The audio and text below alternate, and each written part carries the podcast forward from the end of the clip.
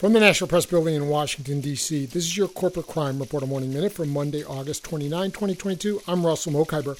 Workers at a Chipotle Mexican grill in Lansing, Michigan voted to unionize, becoming the first of the fast casual chain's 3,000 locations to organize. That's according to a report from CNN.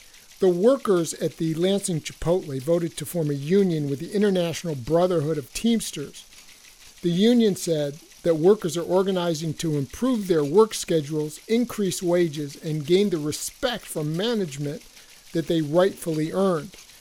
The restaurant joins a wave of unionization efforts at workplaces across the country, including other fast service locations like Starbucks, which has had more than 200 U.S. locations unionized since its first victory in Buffalo, New York last year. For the Corporate Crime Reporter, I'm Russell Mokhiber.